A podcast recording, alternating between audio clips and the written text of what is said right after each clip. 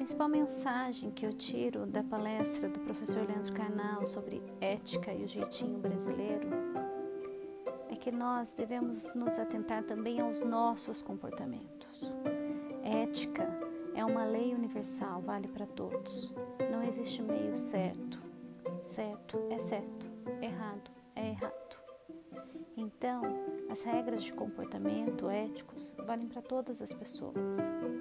Ter empatia, ser tolerante, agir com respeito frente ao outro, se colocar no lugar do outro, buscar um mundo melhor e acreditar que você faz parte dessa mudança, fazer a mudança acontecer, olhar para frente de uma maneira que você consiga prosperar e levar as pessoas a prosperarem também de maneira honesta. Acho que essa é a verdadeira regra, esse é o verdadeiro ensinamento. Boa noite, professora. Obrigada.